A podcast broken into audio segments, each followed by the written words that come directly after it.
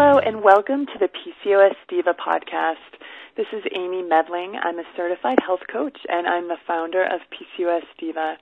And I am just so honored and really thrilled to be speaking with who I think is a pioneer in holistic um, handling of PCOS and she was really instrumental into my of my healing journey for PCOS, and that is Dr. Nancy Dunne. And welcome um, to the podcast today. Thank you. I'm glad to be here, Amy. Well, I just want to share um, with our listeners a little bit about how I discovered your brilliant work. Um, about 10 years ago, you published the book, The Natural Diet Solution for PCOS and Infertility. And 10 years ago, it literally changed my life. It really helped me um, to look at PCOS beyond the pharmaceutical drugs and that I really had control over um, my body and my PCOS. And I wanted to um, just share a quote from your book that, gosh, I have it um, underlined and starred, and it was really um, helped me to move beyond the pain and struggles of PCOS. So this is your quote. You say, I want to share my experiences treating PCOS and its accompanying difficulties by using natural therapies. PCOS can be a devastating experience with health consequences that reach deeply into a woman's life. The burden of this condition can be lightened, even erased in many cases, with your active participation, your willingness to learn and make changes. It is challenging and exhilarating to take your health in your own hands and make your life the best it can be. And you know, I feel I feel like I took that charge, and um, here here we are now talking um, on the PCOS Diva podcast. So thank you, thank you, thank you for for helping inspire me. You're very um, welcome. And I know you inspire many others. I was just talking to Dr. Fiona McCulloch, which listeners are probably familiar with. Um, the the podcast we've done with her and her writings, and she's um, coming out with a new book. And she also credits you uh, as being just a pioneer in inspiring her work with women with PCOS. Um, so before we get into um, our discussion today, I just wanted to give listeners a little bit more uh, about your your background. You are a naturopathic physician, and I loved this little bio that you put together for me. I'm just going to read it verbatim.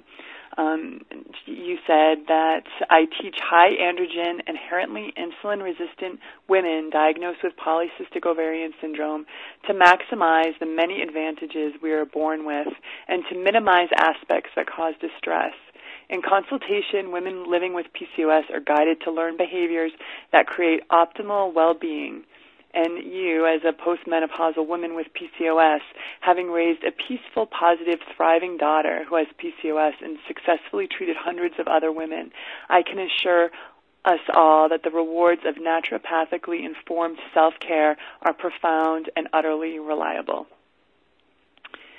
So, I love how you kind of put this really positive spin on PCOS and um, I was wondering if you could kind of explain to us, you know, what your philosophy is or your, your viewpoint of women with PCOS and what is the benefit of being a high androgen inherently in, insulin resistant woman? All right. Well, I the way I think of us high androgen inherently insulin resistant women as normal human females impacted by an increasingly abnormal environment. I, it's my contention that the underlying problem of defining PCOS, we're, we're all aware that, you know, we, we, we're not even sure if this is the right name and we have multiple subcategories.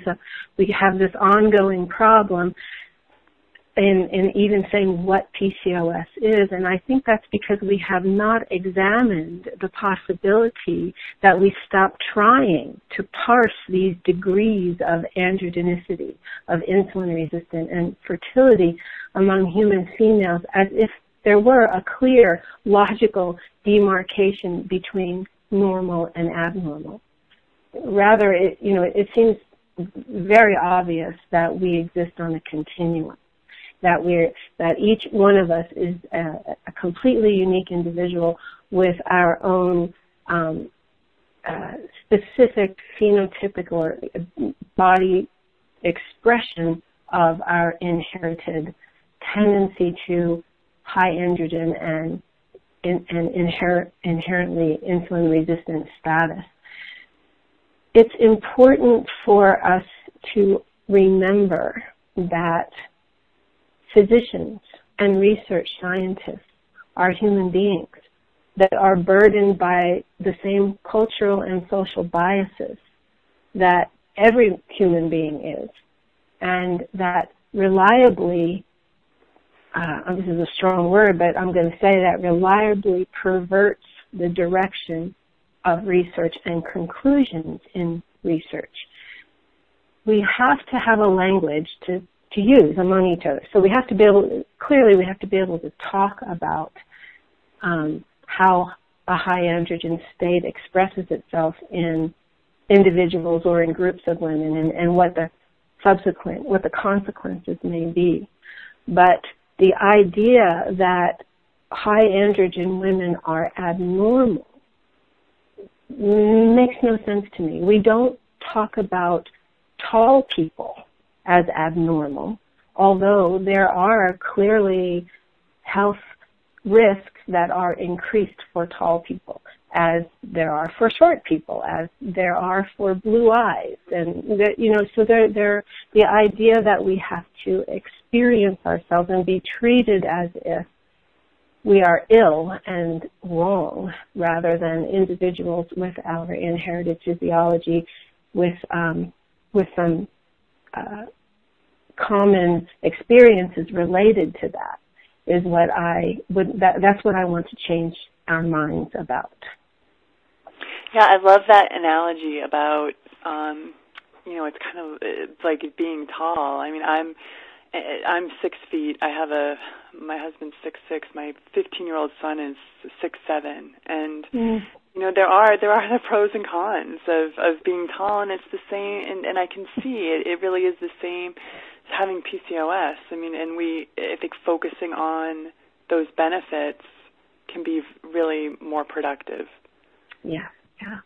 And so you, you, you were curious about what I consider to be the benefits of having a high androgen inherently insulin resistant system, rather.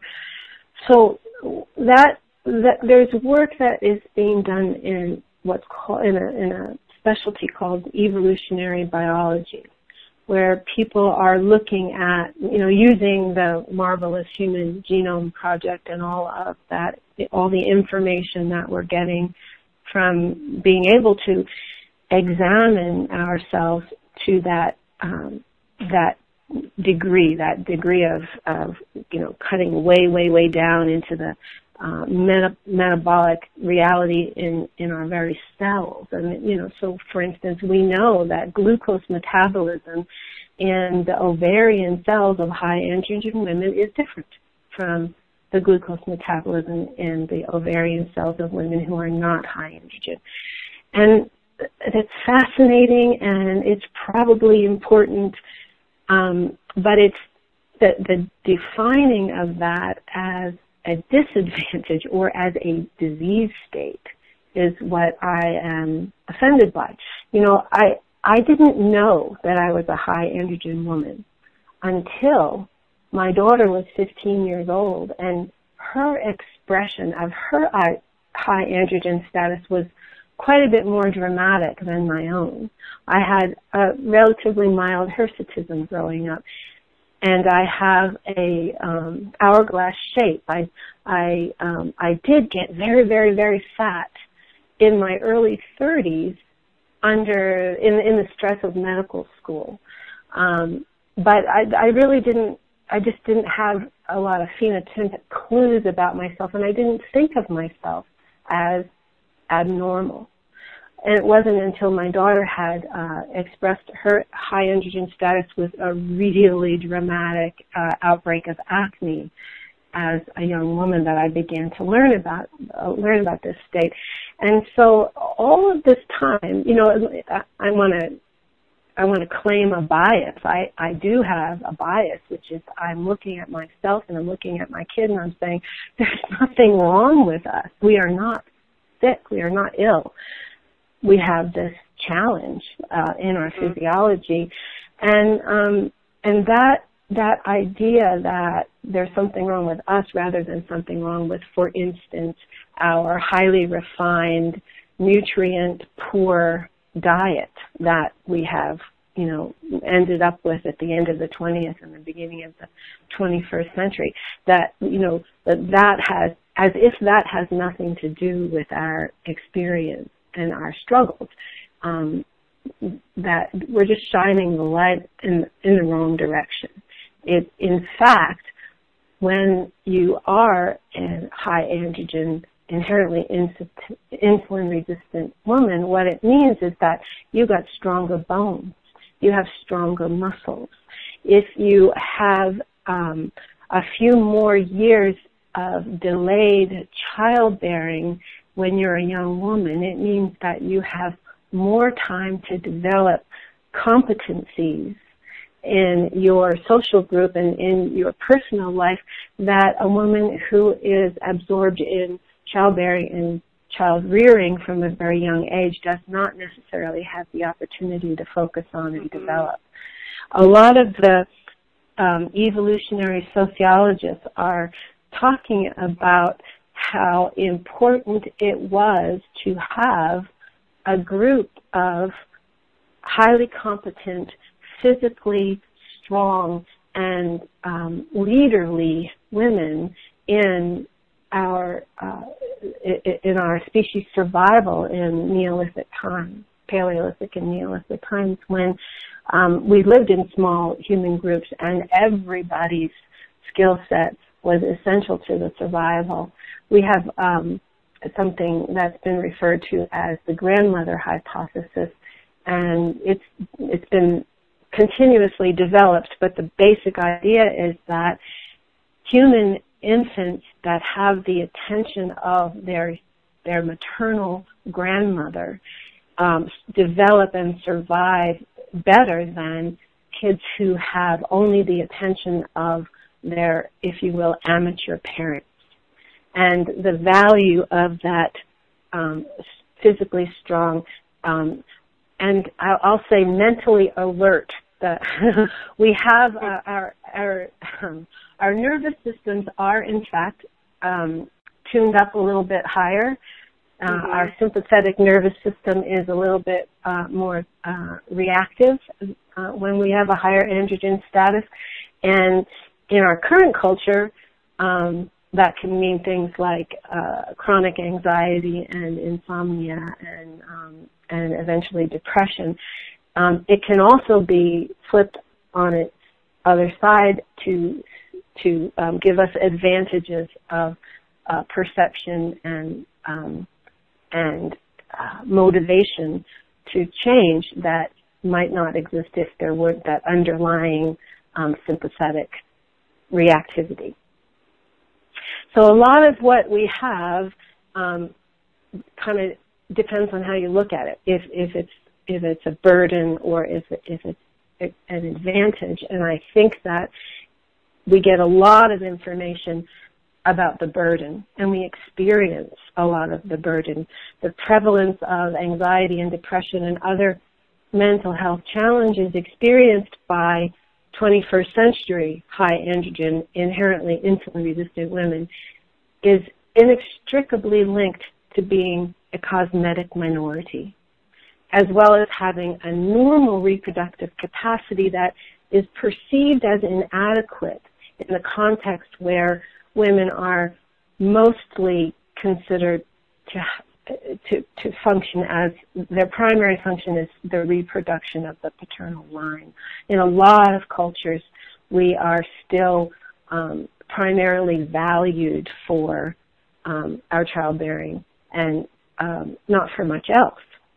We, uh, we certainly should be valued for our childbearing, and it is not the sole contribution that women make to a culture.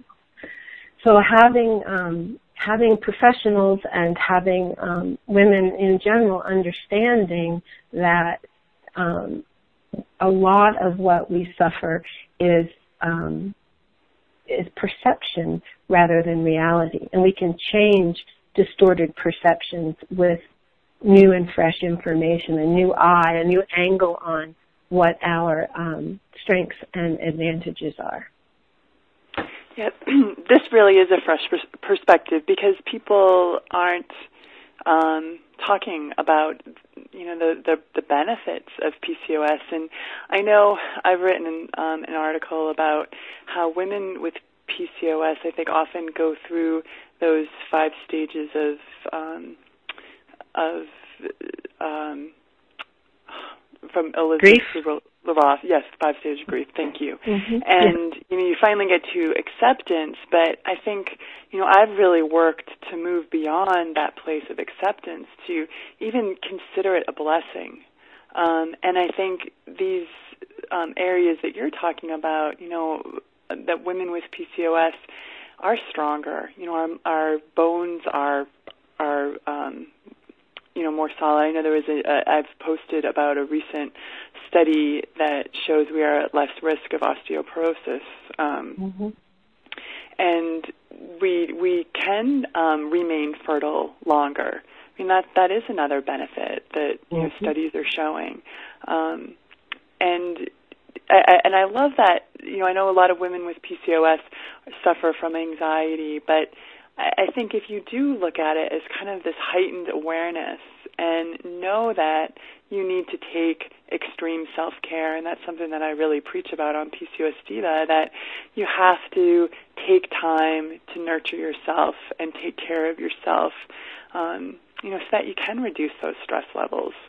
Um, but knowing how to work within kind of the framework that you're living in, um, and trying to take advantage of those positives, it's going to make a huge difference in your life for the better.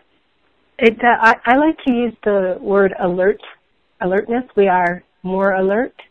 And, and I also like to encourage my clients and my patients to turn that alertness, that heightened attention to a, a, a ever greater skill at um, self-monitoring, checking in, and and mm-hmm. learning learning the difference between uh, an anxiety that has some basis in shared reality and anxiety that is more um, oh this is this is a physical feeling that I get and when I check into it I I, I note that there's really nothing connected to it. I can, I, I will start connecting things to it if I, I start to have this feeling in the center of my gut that kind of rises up behind my sternum. I can start thinking about the bills I need to pay or the patient who isn't quite responding like I thought or, you know, the fact that, oh my God, there's 10 days of dog poop in my backyard. Um, I can find things to worry about, but, but I, I can also, um, learn the difference by paying good attention to myself when the anxiety is um, is something that is actually connected to something that oh yeah I actually I, I better get out in the backyard you know? This is my reminder. Or um, or it's just um, I'm running this chemistry because I'm this kind of gal and I have this chemistry. Oh okay do something with it instead of sitting here worrying about it if you will. Mm-hmm. Yeah, one thing that I've found working with women with PCOS um, over the last several years is that we are highly creative. And I think that when we're not expressing that creativity is often when the PCOS symptoms are at their worst. I was just wondering if if you've had that experience with um, you know women with PCOS being creative. Well, sim, know, it's similar to to the examples that I was just giving. If if we have um, we have energy, and yeah, we have um, we have this mind that goes, and we seek um, we seek uh, mental work, if you will, to match the energy that that we're experiencing. And and if you live in a culture that um, only narrowly defines what you are um, allowed to do or what is acceptable for you to do with your energy and attention, then that can that does become um, perverted. Too many avenues are suppressed. Um, there, there are just I have listened to so much suffering. Um, I, I remember a young woman, a client who lived in a lives in a large metropolitan city, who um, just suffered enormously um, having acne because of how important it was in in her uh, work situation to have a certain appearance.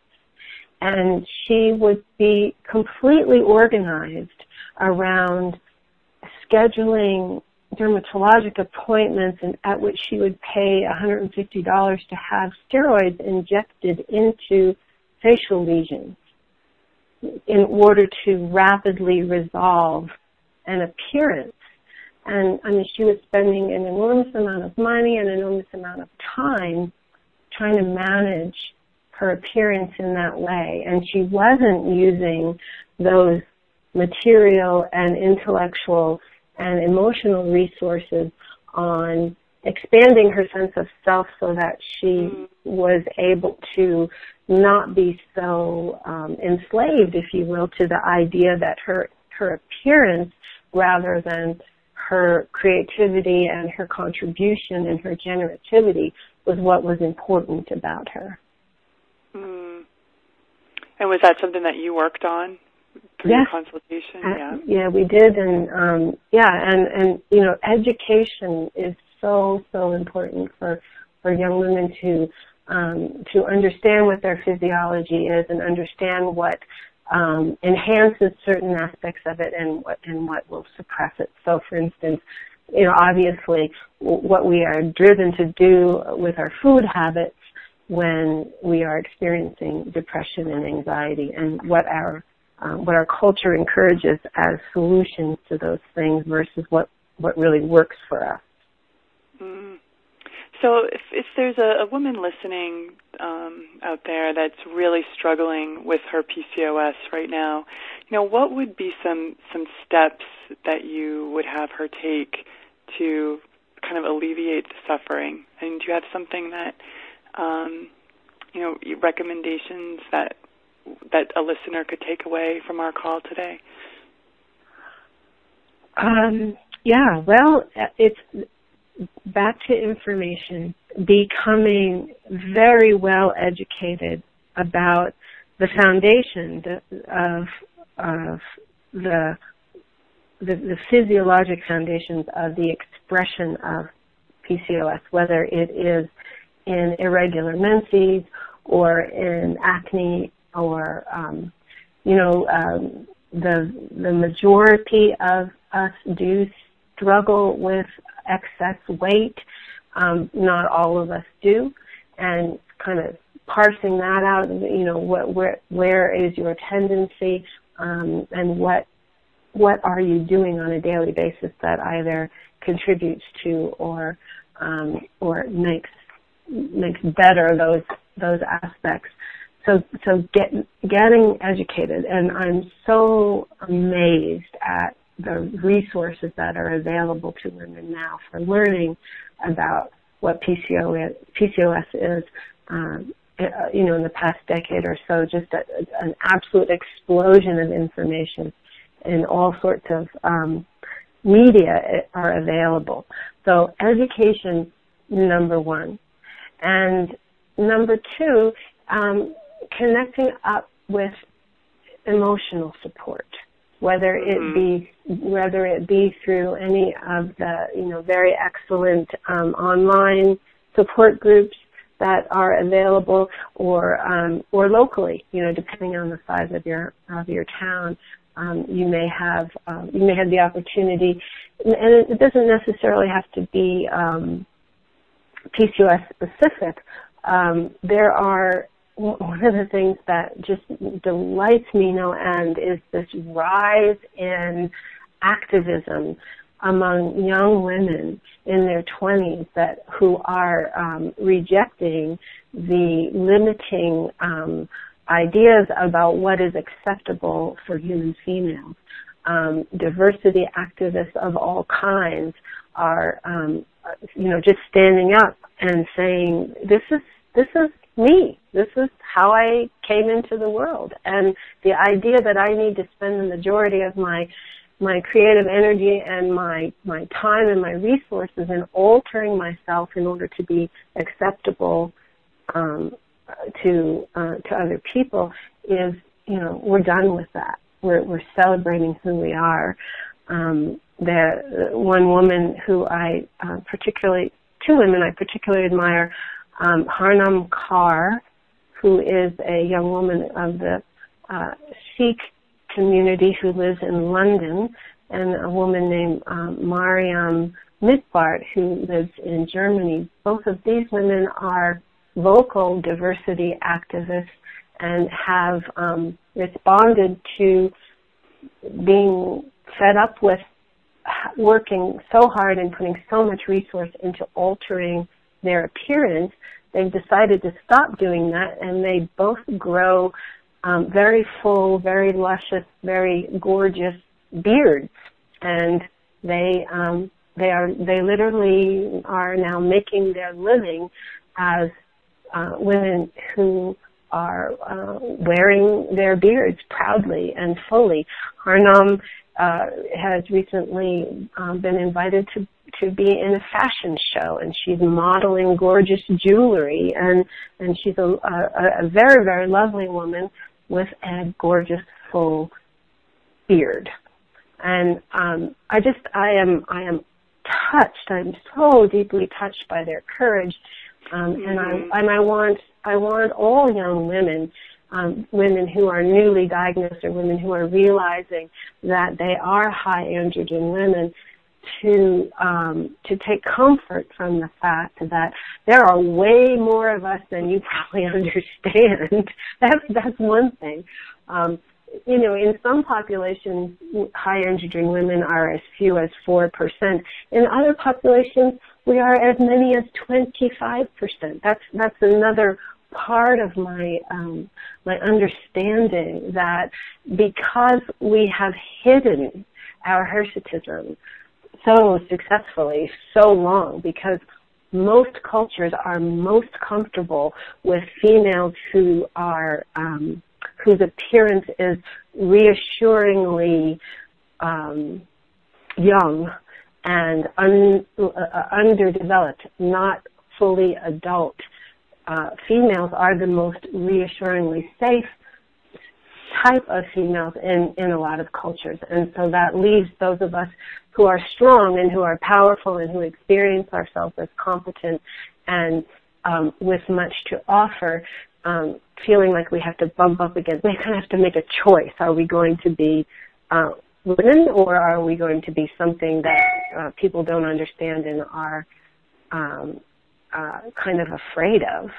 Mm-hmm. Um, I think that um, that refusing to participate in our own oppression and joining with each other for um, comfort and mutual support and um, and also to just um, you know in a very light-hearted way say well you know this is the way I came out. And you know this is um, not important actually.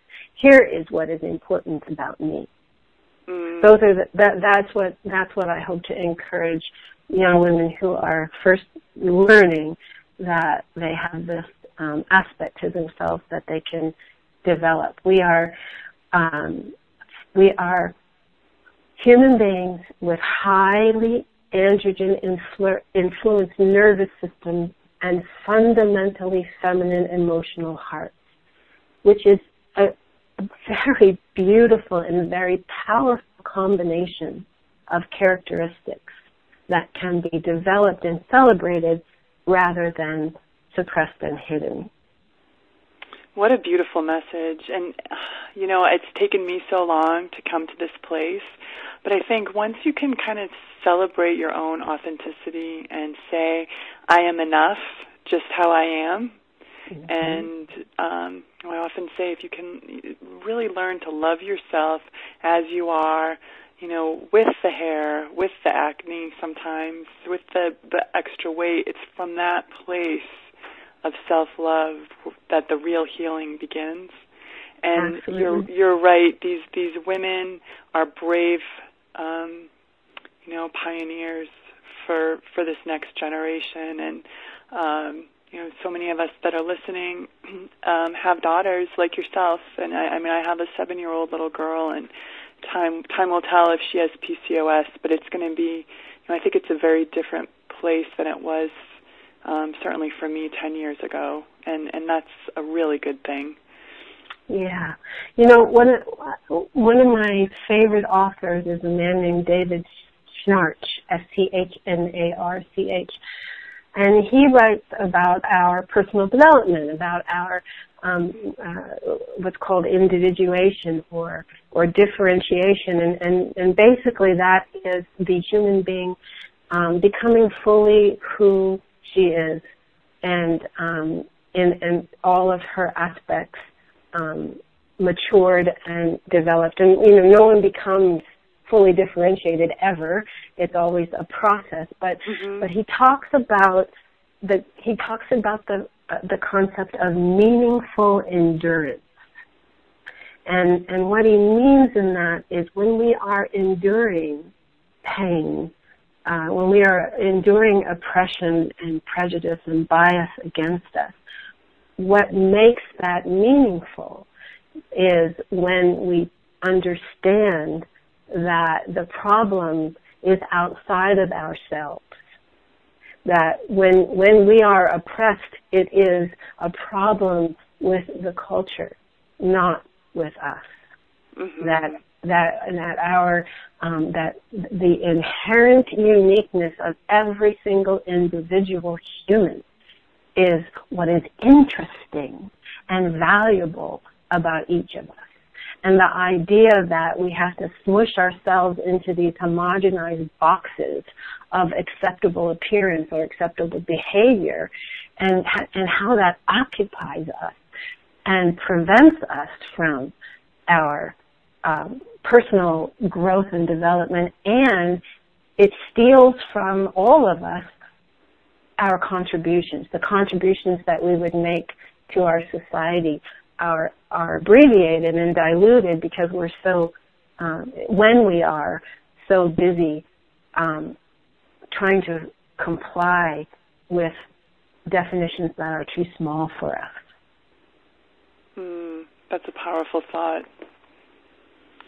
Um, I wanted, I was wondering if you would be able to kind of uh, touch a little bit upon. Um, I know you had just given a talk last month. Was called uh, "Natural Woman: The Mental and Spiritual Wealth of PCOS." Tell us about your vision, what you think of as this you know that that meant I know we've talked a little bit about the mental but the spiritual wealth of PCOS well, I guess um, uh, I can't. That that's a. I guess that's a very personal uh, sort of assessment. I I can't really separate my spiritual wealth from my my mental health and my mm-hmm. and my physical well being, and so the the um, we we can be lifted out of the narrow focus on the mater- material world, if you will, on um, the everyday economy of how we make our way in the material world um, when we have a um, a spiritual context, whether it be a, an organized religion or a personal practice of connection with the divine or that which is greater than us, looking for comfort, frankly, or um, purpose in something larger than and outside of ourselves helps us detach from the suffering that we end up grappling with constantly when we are absorbed with the idea that there's something wrong with me and I am handicapped or crippled as a result and my contributions are not as valuable or my um, my capacity to contribute is permanently abbreviated or hampered because of those things. When we can when we when we can lift up out of our own um, singular and personal concerns and experience ourselves as part of something um, larger, we just have more room. There's more room in our lives. There's more room in our hearts, and there are more, um, if you will, practices of peace. Most most of us, in order to be in contact with what you might call our spiritual selves or, or, or our our um, relationship with divine, um, do that by separating out a little bit. You know, we, we go to church or or we meditate or we we have some time out of time, if you will, where where we um, uh, engage with our awareness that um, this is not all there is. That there, you know, and and that we um, we can uh, practice being in touch with that sense of something greater than ourselves that um, literally soothes our nervous system, literally um, increases our metabolic well-being when we have those experiences of peace, if you will, um, that that we can enter into when we deliberately engage in a practice that sets aside time uh, on a regular, reliable basis that that both our our mind and our body come to rely on for the benefit of it, uh, the material, uh, metabolic, and um, emotional benefit of practices. Mm. And you know, as I mentioned earlier in the call, that you're really this this pioneer in, in this holistic approach to living with PCOS, and you know that that like you said, the spiritual part isn't separate. I mean, it's part of the whole and part of the the healing. I believe. I know you. I think you during this call today, you've really ref- reframed the way I look at working with women with PCOS. I've always thought of the work that I do with my private coaching clients is helping them move beyond the, the pain and struggle of PCOS so that they can live the life they were meant to live and, and kind of fulfill their mission in life without PCOS holding them back. But it's almost like getting in touch with those strengths that is the PCOS. And mm-hmm. um, rather than moving beyond, it's really taking advantage of what we you know what God has given us, um, and the PCOS is part of that. You know, Amy, there there is there's one little one little piece I would really like the opportunity to say here. Um, yeah.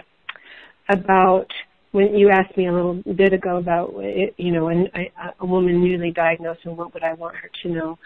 Um, so much of our pain and distress comes from the perception that we are, like I, as I said earlier, a cosmetic minority.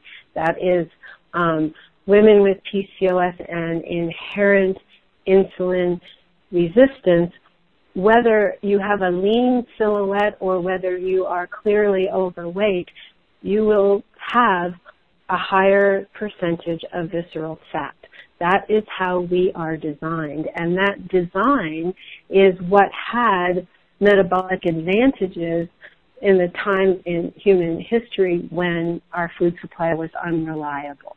And there, you know, there's lots of science about that, evolving science about that. Um, started out with the idea of the thrifty genotype and it's it's developed since then we've we've got a, a much greater understanding but clearly it is an advantage in circumstances that don't exist anymore in most of our cultures because of the nature of our global food supply and how that's changed. But a point that I want to make is that the cosmetic ideal in most cultures, highly, highly influenced by um, Eurocentric uh, sort of culture, is the hourglass figure.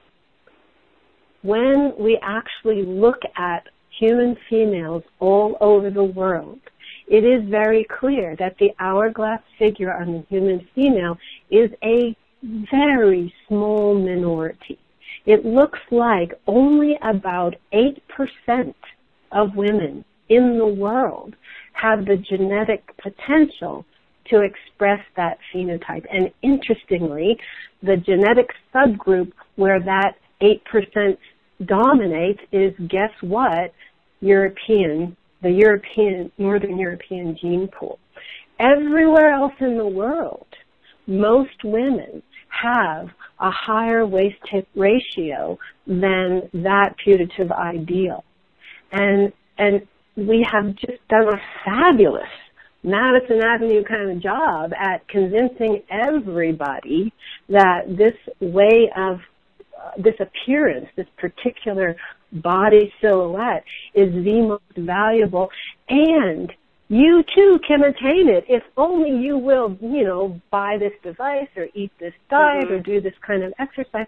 And that is so ridiculous and so offensive and it is continuously perpetuated by research scientists who don't seem to you know, have not seemed to, to understand that they're basically labeling 92% of human females as at risk for abnormality or abnormal because of our waist hip ratio. Um, and it, it's just mind blowing when you actually look at the data and see what the, if you will, the truth is about who is a normal human female. So that, that is another really important aspect that I want all young women to understand that there are, um, there are every, every one of us is an, a proper and appropriate and normal expression of what it is to be a human female on a very, very wide continuum of diversity. We, we are all different, and in fact, most of us are not hourglass shaped, never will be, shouldn't try to be. Right. We'll hurt, we will hurt ourselves if we try to be. That, that is actually the cosmetic minority. Um, and so I, I also want young women um, to uh, understand that. I don't want young women to be cavalier about obesity. It's um, it's been fascinating to me when I was growing up. I'm I'm one of those you know the classic story. I wasn't particularly fat, but I felt like I was, and I um, I wore camouflaging clothes as a young woman. I always wore very loose tops and preferred to wear my father's shirts and blue jeans. That was my that was my uniform. However, when I look around me now, it, it's just so common to see young women who have very large abdomens wearing very revealing clothing and that that seems to be the norm and I am and I am so glad for them that they are not suffering the idea that they need to hide themselves and I also don't want them to suffer the consequences of being over fat. So there's there's this you know that's a that's an interesting dynamic tension that I just want to admit to. You know that mm-hmm. um, we we have to grapple with the fact that a high androgen, inherently insulin resistant woman is going to get fat easy. It's easy mm-hmm. for us to get fat. It's also actually usually easy for us to get unfat when we uh, are able to enact certain behaviors. It's not mysterious. Um, it's not hard to understand. It is. It can be hard to actually perform, to actually do, depending on what support you have to make the necessary changes. Um, but it's it's not mysterious, and um, and and and it is, and in fact, it is probably the primary cause of most fertility issues for young women. Not not being high androgen, but rather being high androgen and having excess body fat. Mm. And so, and that's why just a small percentage of body um, reduction in in weight, body mm-hmm. mass can make a big difference. That's right. That's right. Mm-hmm. So, I, I want to know um, if there somebody's listening wants to learn more about you, wants to work with you. How can they reach out? Well, I have a website. It's PCOS consultations.com. PCOS consultations, all one word. And that's the, that's a, a good place to go and uh, read more about how I think and what I offer. And that's also, you can also um, communicate with me through that website. And I, I want to highly recommend the, the book. You know, it's, it's even though it's 10 years old, it, there's just so much wisdom and wonderful information in there. It's um, is that still available? Is that available through your Actually, website? Or? it is. A, it is available through my website for free. And if you make yourself a member of my, um, uh, if you, yeah, I guess the right word is member. Make yourself a member of my Health Waves store. Your if you, okay. Yeah, if you sign up for there, then you will have the opportunity to download an electronic version of that book. We no longer print it. We haven't printed it in many years, primarily because um, it was published in 2005. It took about five years to write. So um, there has just been, just as I said earlier, just an explosion of research and and, uh, and greater understanding um, uh, about PCOS and, and particularly PCOS and nutrition. So it didn't, it just did not make sense to me to continue to print a book that is um, aging. The information is aging, but the actual, you know, do this instead of that remains valuable. And um, so people who would like to download an electronic copy of that can do so through the website. Oh, that's fantastic. Well, I just want to thank you again for all of the work that you've done on behalf of women with PCOS. You've you've really changed so many women's lives for the better. I was looking, I actually reviewed this book back in 2009 on my site, and I was looking at the comments, and there were several on on my page just saying what an impact this book has made and your work has made. So, behalf of all of those women, thank you, thank you. Oh, you're very welcome. It's been, um, you know, it, nothing matters to me more than my daughter's happiness and well-being and she has been the uh, the primary motivation for all of this work and I am so deeply grateful to her um, for putting up with me and my uh, my insistence on focusing on this and um, uh, and and you know uh, and and it's been a very fulfilling professional path as well so you're welcome Oh, well, it's been a blessing. Well, thank you, everybody, for listening, and I look forward to being with you again very soon. Bye bye.